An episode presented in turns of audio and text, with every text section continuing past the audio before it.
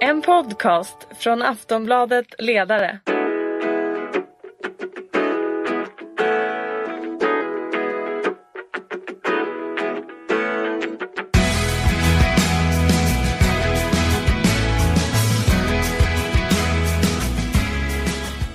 Det är lönedags igen och det betyder att den här podden från Aftonbladets ledarsida är tillbaka. Vi kommer att prata om avtalsrörelsen, förhandlingar och löner precis som vi har gjort hela vintern. Men dagens avsnitt är faktiskt det sista, i alla fall för den här gången. Eh, det är dags att summera avtalsrörelsen 2016. Hur gick det med samordningen? Och med arbetsfreden? Vad hände egentligen med jämställdheten? Ungefär de frågorna tänkte jag att vi ska försöka ge oss på. Och sen får vi ju förstås avsluta med att kora en vinnare och kanske utse förlorare. Eh, för att reda ut allt det här har jag precis som vanligt hjälp av några av landets mest erfarna och kunnigaste arbetsmarknadsjournalister. Susanna Lundell, chefredaktör på tidningen Kommunalarbetaren i full färd med att förbereda en kongress. Stämmer bra det. Ja, kongress väl- nästa vecka. Ja, välkommen! Tommy Öberg, bland annat kolumnist på tidningen Arbetet. Välkommen! Tackar. Ska du på kommunalkongressen? Absolut. Tänkte väl det.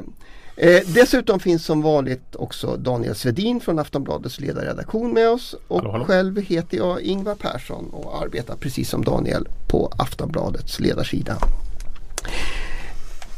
Som sagt, det börjar bli dags att summera. Jag pratade precis med Medlingsinstitutet. De har nu fått in strax under 200 avtal för det här året. Det som fattas är några mindre avtal också och så hela det statliga området förstås. Men i övrigt så, så börjar det vara färdigt.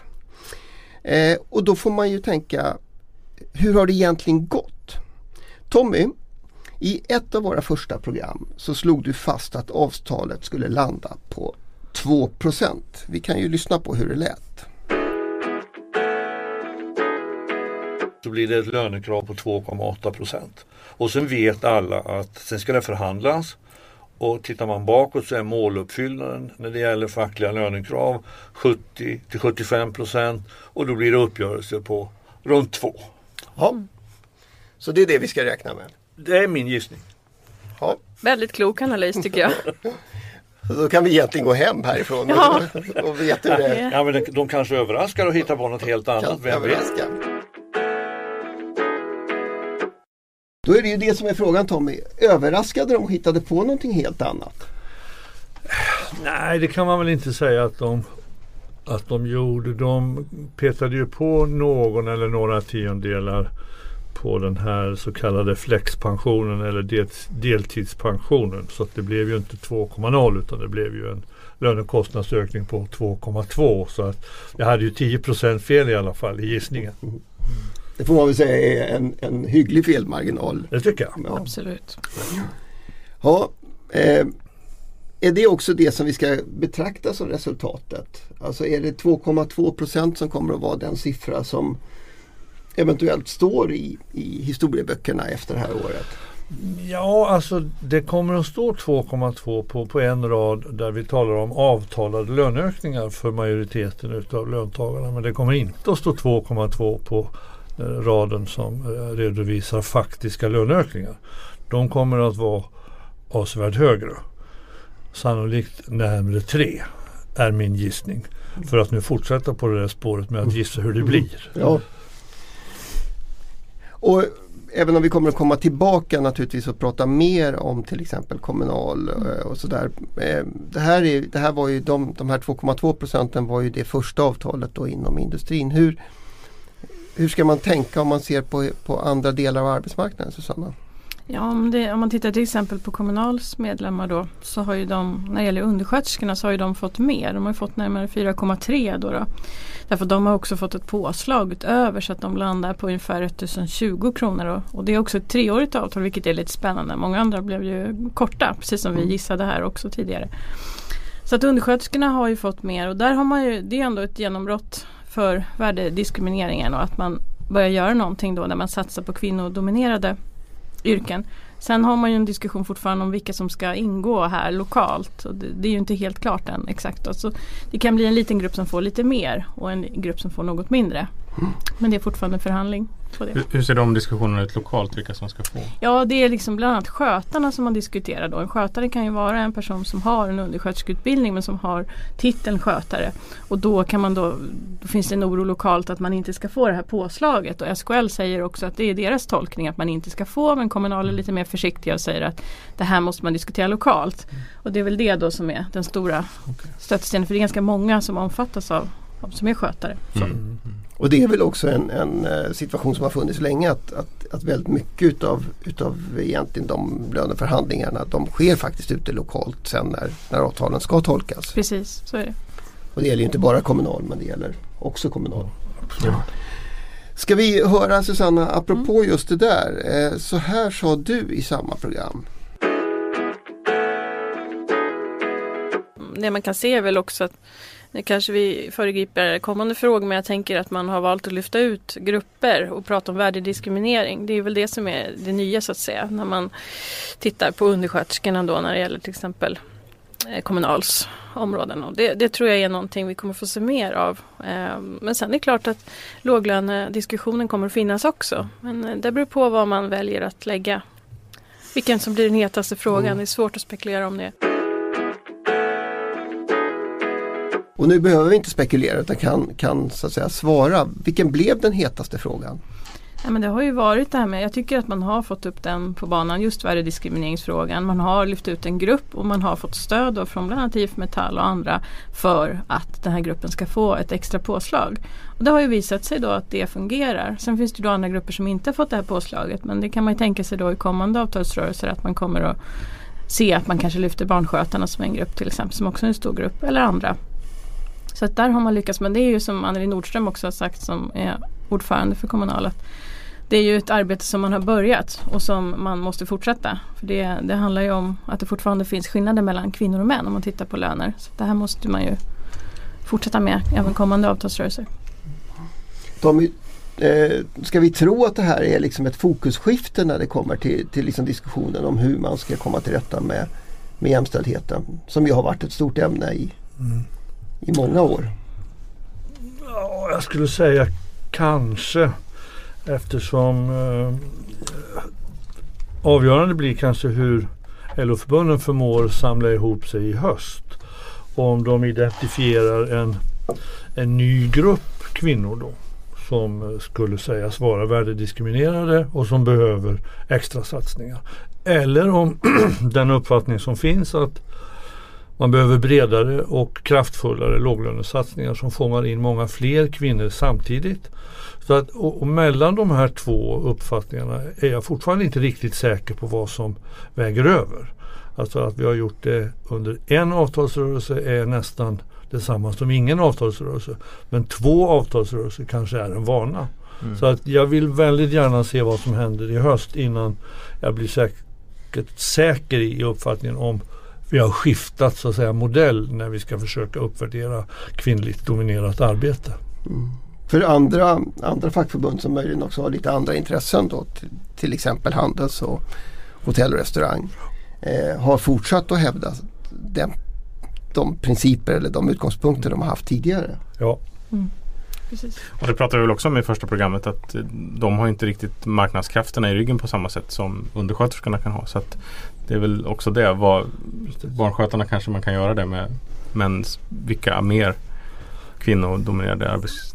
ja och då överlåter man ju en del av detta åt marknaden. Då, Mm. då blir det ju den som, som avgör vilka grupper ska det satsas på. Och det är ju i alla fall i grunden inte en, en facklig linje att vi låter marknaden styra och ställa också över det vi ska avtala om. Utan Mm. det brukar finnas en idé om vad det är man vill uppnå. Sen är det inte säkert att man klarar det. Va? Men inte att säga marknaden har bestämt att i år är det brist på X.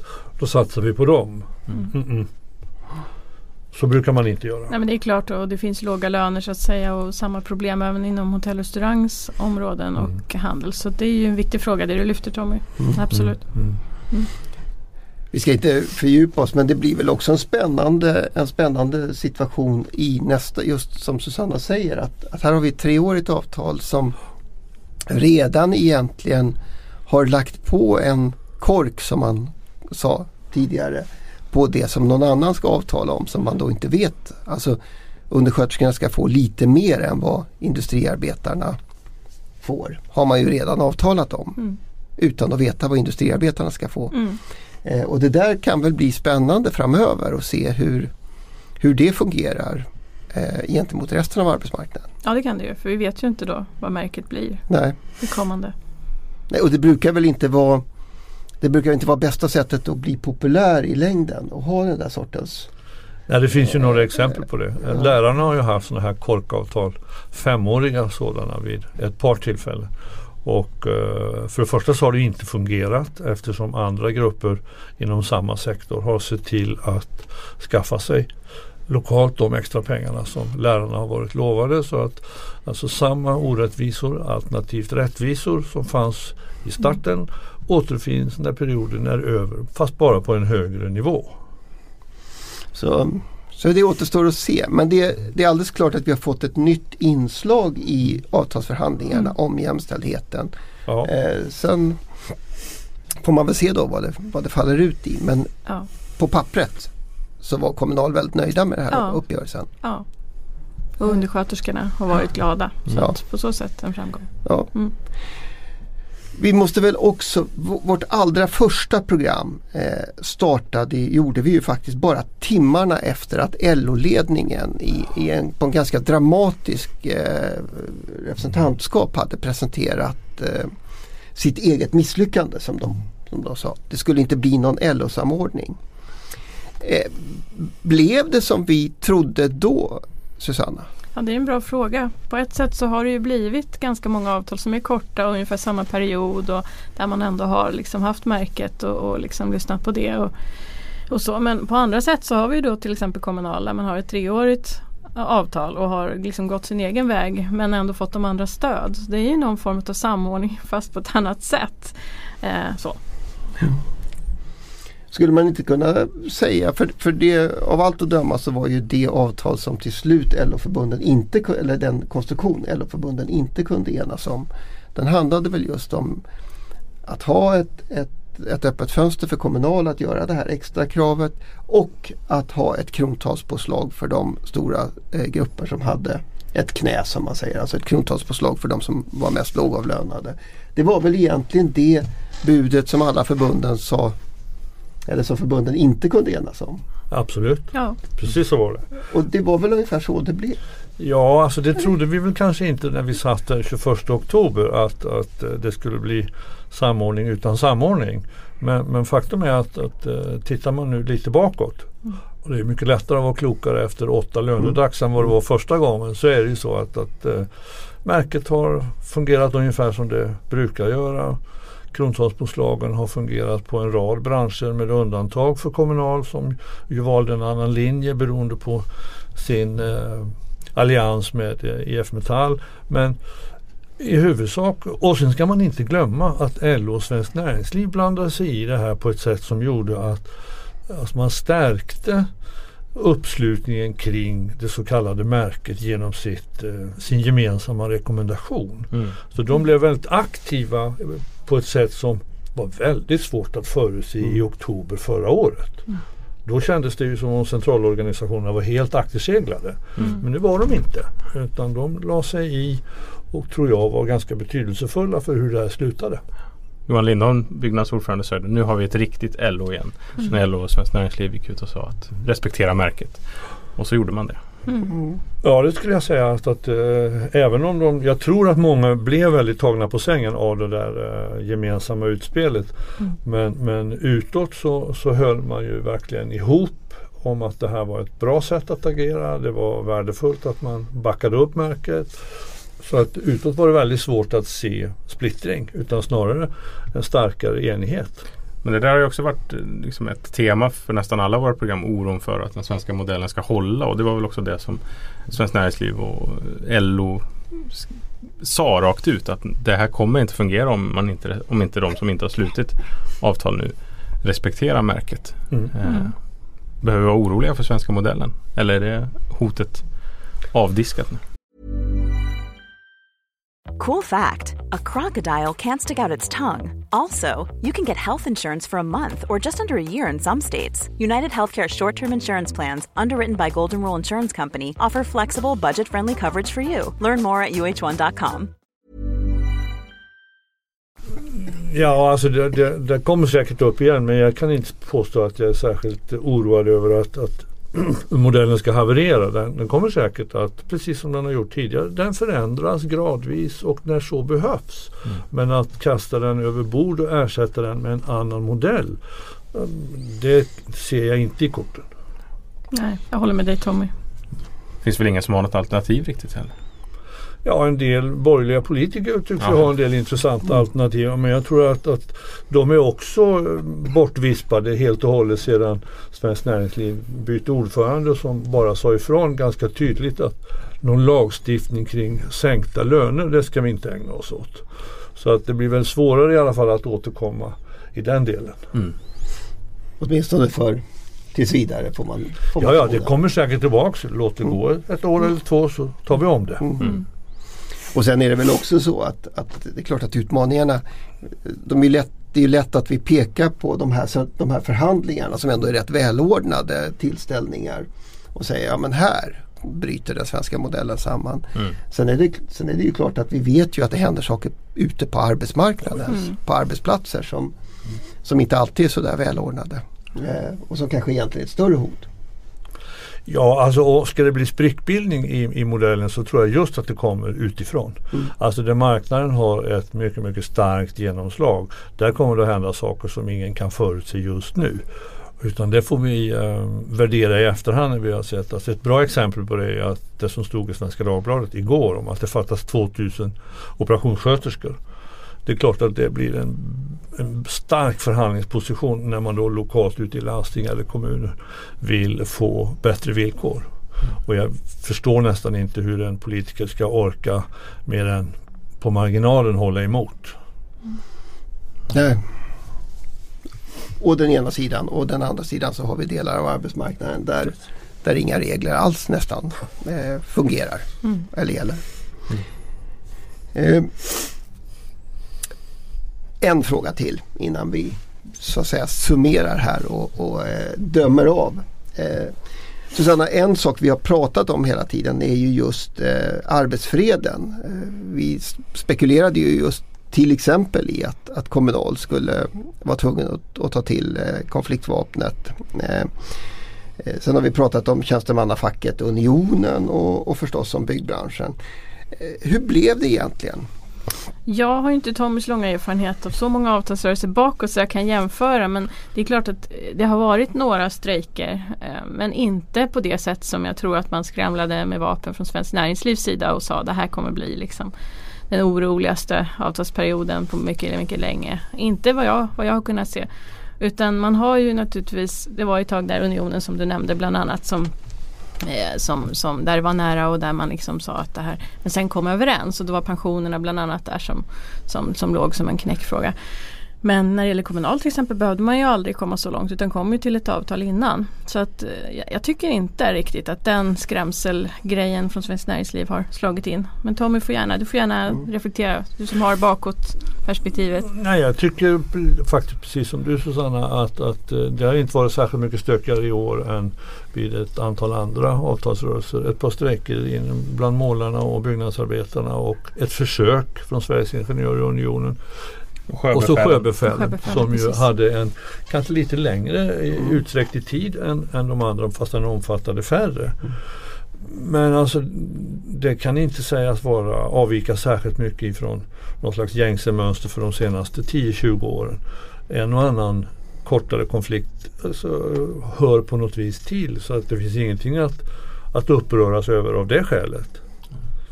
Vi hade en, jag läser här i Arbetet, eh, tidningen Arbetet gjort en um, historik över, över avtalsrörelsen. Då. Och då vi, skriver de här att vi hade också strejkbryteri och lockout. Åtminstone varslade man ju om att man skulle, eller tillkännage en lockout gjorde man då, 12 000 byggnadsarbetare. Mm. Eh, strejkbryteri och lockouter det är väl inte heller så där himla vanligt? Nej, spegel, det är spegel, spegellockout. Men spegellockout Mm. är, är, hör ju till när, när man varslar om strejk. Alltså att arbetsgivarna tar ut dem som, alltså som det speglas Mm. emot. va, Så, att, så att facket får bära hela Mm. kostnaden för konflikten. Mm. Strejkbryteri talas det nästan alltid om i samband med konflikter. Men huruvida det är sant eller osant, det kan jag faktiskt inte bedöma. Nej. Det, det strejkbryteriet ska jag bara säga det var att arbetsgivarna då eh, i sjöbefälsstrejken ersatte stillastående båtar med andra och då tyckte fackförbundet då att, Okej. det var, att det var ett strejkbryteri. Man kan, man kan väl säga om, alltså om det finns en sak som ändå konflikterna i år så, så kan framförallt i byggbranschen, Mm. apropå det där, så, så var det väl att att tonläget var, ja men det är alltid, en konflikt är ju alltid en känslig situation Mm. där, där tonläget skruvas upp. Men, men det var väl nästan lite ovanligt eh, låst och, och svårt att förstå varandra under, under en period. Ja och nej. Utan det, här, det lät lite grann så här också tyvärr får man säga på, på 90-talet med en annan ledning i, i båda eh, på båda sidor förhandlingsbordet. Alltså väldigt aggressivt, väldigt högt tonläge. Sen har det varit några år då det har varit något lägre och nu var det en slags återgång till, till någonting som i alla fall jag kände igen. Mm. Och eh, det är klart att inte det är något bra för eh, samtalen eller förhandlingarna inom byggsektorn och att medlarna faktiskt sa det i själva uppgörelsen. Det tyckte jag kanske var det mest anmärkningsvärda under avtalsrörelsen att de recenserade sina, mot, sina parter och sa att nu får ni skärpa er. Så där finns, finns någonting som man kommer få jobba vidare med. Det skulle jag tro. Ja. Okej, hörni. Som sagt, det, det ska vidare. Det ska hållas kongresser och annat. Men först. Vi måste ju ändå försöka utse en vinnare i årets avtalsrörelse. Och Susanna, du får börja. Frågar du mig så är det ju ändå undersköterskorna och värdediskrimineringsfråga men också hela den här grejen att man har fått upp heltid som en rättighet och heltid som en norm. Att det är jätteviktigt för väldigt många kvinnor. Så jag, jag ser ändå liksom kvinnorna har och undersköterskorna har, har varit vinnare i, i den här avtalsrörelsen. Det tycker jag. Nej, jag gör samma bedömning. Alltså på pappret så är det där en stor seger men sen får vi se såklart vad, vad det blir i, på, på riktigt. Men eh, jag förstår att Kommunal är nöjda med, med det avtalet man slöt. Det var bra för undersköterskorna. Och jag tror att eh, man kan utropa undersköterskorna som en slags vinnare i år. Mycket osäkrare för 2017 och 2018 då påslagen är mycket, mycket lägre. Och en förutsättning för att de ska närma sig någon jämförelsegrupp är ju att löneglidningen i princip då upphör helt inom delar utav industrin. Vilket måste betraktas som helt osannolikt. Så att, att utropa en segrare för hela avtalsrörelsen i form av undersköterskor skulle jag inte våga mig på. Eh, I år kommer deras löner sannolikt att öka mer än nästan alla andra. Men så finns det ju en, en klass för dopade förbund dessutom där det finns vinnare som vi inte har pratat om. Och det är ju lärarna som, ju har, som staten har dopat med 3 miljarder till. Och de får ju löneökningar som sannolikt är betydligt högre än undersköterskorna utan att ens anstränga sig. Så att vinnare kanske är de som har suttit på läktaren och bara hovat in statens bidrag. Och inte undersköterskorna. Vad säger du då Ingvar? Ja, och då får, jag, då får jag ju för att försöka vara lite originell anslå ett annat perspektiv. Ett lite mer spel, spelperspektiv som den ledarskribent jag är. Eh, kanske ska LO-ledningen utses till vinnare i, i den här avtalsrörelsen. De såg ju verkligen ut, precis som Tommy sa, att vara rejält eh, kring eller frånsprungna. Eh, och så fick, fick man till den här inspelet tillsammans med Svenskt Näringsliv. Eh, som väl kanske ändå flyttade spelplanen när det gäller LOs inflytande. Ja, jag, sk- jag skulle vara beredd att, att, eh, att hålla med om det utifrån den utgångspunkten att det var ett skickligt drag. Järvt, sannolikt till och med farligt tror jag för man skulle kunna mött en eh, egen styrelse som har sagt att det här har ni inte mandat att göra så att ni kan gå ut genom dörren och ni behöver aldrig komma tillbaks. Men de flyttade fokus och de, eh, de stärkte upp delar utav avtalsrörelsen på ett sätt som, som du säger som var lite svårt att se på förhand att, att det skulle kunna ske. Ska vi våga oss på förlorare också? Mycket svårt. Jo men alltså man måste ju ändå vara ärlig nog och säga att, att industrins arbetsgivare som gick ut så våldsamt hårt och talade om, om Finland som ett föredöme och löneökningar under 1% och till sist har gjort upp på lönekostnadsökningar på 2,2 i ett kort avtal. Alltså, förlorare är kanske hårt att säga men man kan i alla fall inte säga att de var särskilt framgångsrika i sin strävan den här gången. 2,2 måste ändå betraktas som ungefär som det brukar när man ska jämföra med hur kraven såg ut. Och, och det var inte det som arbetsgivarna pratade om under ganska lång tid av avtalsrörelsen. Ja, nej, jag får säga Svenskt Näringsliv då med sina jättekonstiga annonser som man har haft ute där man försvarar märket som ingen riktigt kunde begripa. Det kan inte ha varit väl spenderade pengar. Men det kanske är på en annan nivå än rent avtals. Nej, och sen, men jag tycker också man kan säga tonläget. Jag tycker det är intressant, kanske inte att säga förlorare då, men just tonläget mellan, mellan Byggnads och, och arbetsgivarna där. Att, att det är någonting man kan ta med sig, inte som förlorare men som en påminnelse att det är viktigt i avtalsrörelser att hålla den här förhandlartonen och kunna vara även om man tycker olika. Och sen det som Tommy sa att inte måla upp osanna bilder av hur det ser ut liksom med, med eh, hur, hur industrin går, hur företag går. När alla kan se att det går bra så kanske inte det är så smart att säga att det går dåligt till exempel för, för Sverige, vilket det ju inte gör och så utan det är bra att hålla sig till Sen gör man ju sina tolkningar för att få igenom det man vill på respektive sida då. Men, men det har varit intressant tycker jag att se hur man har pratat Mm. i år just från arbetsgivarna. Precis. Nej, men så kraven på ökad flexibilitet som väl alltid finns också har ju inte riktigt hörsammats. Eh, utan det blir väldigt mm, ja, pe- pengafrågor har ju och, men också väldigt korta avtal. Så vi får väl se vad, vad det slutar i. Men det, det tycker jag är intressant att det inte blev de här stora byggnadsstrejken handlar ju bland annat om, Mm. om sådana saker. Eh, men att det Men det är klart, alltså blir, blir det ett kort avtal då, då blir det väldigt strippat. Då handlar det till sist bara om, om påslag på, på lönerna och Mm. ingenting mer. Inga maktfrågor, inga, inga villkorsfrågor. Det är liksom, men de kommer naturligtvis tillbaka igen i nästa varv. Och här kan vi väl säga om, om jag då får komplettera. Det, vi pratade ju om den svenska modellen, att den har klarat sig. Eh, ska man hitta en sak som riktigt utmanar den traditionella svenska modellen i årets avtalsrörelse så undrar jag om inte man ändå måste peka på Almegas tilltag att, att liksom dra kravet, själva, själva förhandlingskravet eh, inför Arbetsdomstol och säga för det här kravet får inte tjänstemännen strejka eh, på pensionerna då. Eh, för det är klart att nu fanns det särskilda vill, liksom förutsättningar i just det här fallet men, men det skulle ju vara ett väldigt tydligt brott mot, mot eh, hur man sköter förhandlingar normalt. Men, men det är väl alldeles tydligt att, att den eh, fredspliktinvändning som de gjorde inför Arbetsdomstolen i någon mening alltså innebär att frågan kommer tillbaka ännu hårdare redan i vinter Mm. som väntar. För att eh, Unionen och Sveriges Ingenjörer har ju naturligtvis på intet sätt gett upp kravet att deras medlemmar på de, här avtalsområdena också ska omfattas av samma regler som de som finns inom industrin. Så att de har bara bäddat för en ny match kring samma fråga med ännu hårdare fackliga laddningar bakom kraven. Så är det. Hörni, jag ska tacka så hemskt mycket. Eh, ni ska rusa vidare till olika uppdrag och, och så vidare. Vi stänger lönedags för den här gången. Det är lite sorgset eh, men, men så, får- så får det bli. Eh, nu är det ju snart avtalsrörelse igen. Eh, och det är inte omöjligt att lönedags kommer tillbaka.